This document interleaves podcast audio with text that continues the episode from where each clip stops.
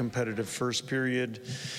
I think uh, we made some some errors in the second period that that um, led us to falling behind in the game, chasing the game. We made a really strong push in the third period, but you know when you spot a really good team that that type of lead, it's tough to come back.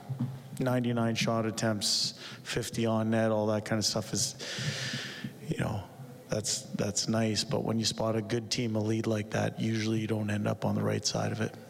The sense is that this is a good team and they'll figure it out and, and everything will be fine. But you, you also need to see it, and it's getting close to 10 games in. When do you start to worry that this this, this might be who they are? Well, I don't share your level of worry or concern, um, but our record is uh, what our record is. I saw some good signs. I've seen some um, things in some players, improvement in players. Uh, I saw a team uh, working very, very hard to try and make amends for falling behind, but ultimately we shot ourselves in the foot tonight.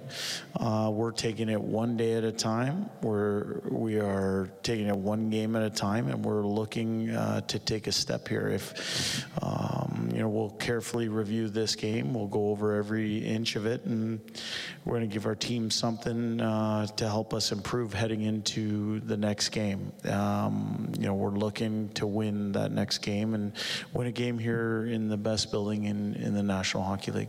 Jay, all the guys in the room were talking about how uh, the Dallas Stars counterattack the rush uh, was such a focal point of your out.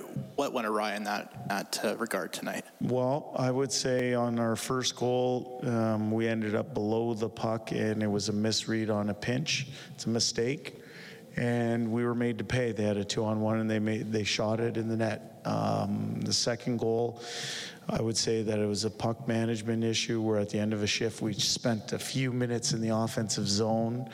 Um, we're trying to get a line change. We go to our backhand and we turn it over. Ends up in the back of our net on a quick up transition. Third one was a penalty kill off the rush, and the fourth one was, um, you know, a, a rush that we'd like to play differently uh, on the way back. That's what that team does. Is majority of their goals this year have come off the rush. In the end, we didn't do a good enough job, and uh, they made us pay. What goes through your mind as a coach when you put that emphasis on, on you know, the game plan and it, the mistakes kind of Coaches are in it with our players. You know, um, nobody's trying to make a mistake. Um, but in the end, the way it's going right now, when you're in the muck, kind of to Rob's question, when you're in the muck, um, those things end up in your in your net. Um, you know, we're going to take those learning moments and use them, but certainly uh, we will pound on a lot of the positives in the game as well.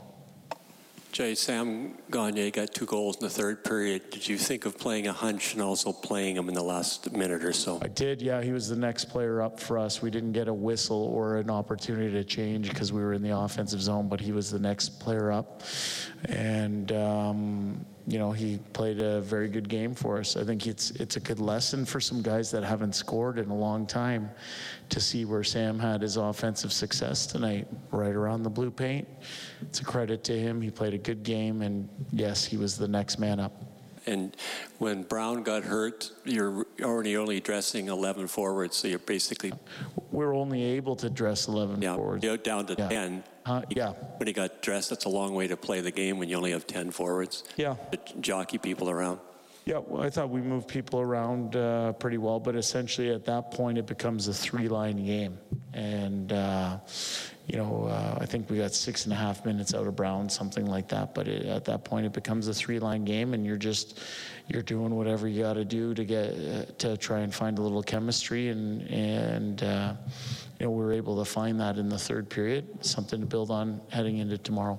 Jay, you talked about with your power play, it's not always how, you know how many, but sometimes when Yep. time. And uh, that second period, Bouchard, I don't know if it was two or three posts in one sequence. It's not like they're doing it wrong, but what do you need to see more from your power play to get that key goal to key time? Yeah, I, you know, you you nailed it. I think we hit either two crossbars and one post, or three posts, or you know something along those lines.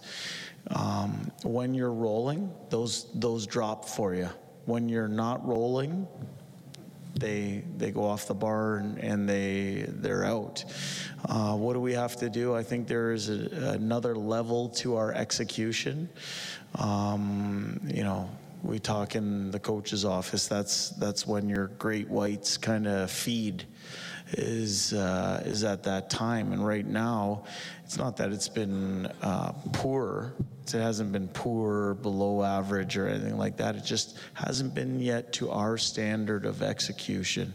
You mentioned the big moments. I thought that was a critical uh, part of our uh, game today uh, was you know finding a goal on that on the power play when we're down two on one. I thought that would have been huge for us. It didn't drop, um, and in the end, we lost by one goal today. Uh, Connor Brown was off a face-off, it was a non-contact. It looked like he just took two steps. And Yeah. uh, what, what can you tell us about it? Um, I haven't gone back uh, and dealt with the medical staff, but it looked muscular more than anything.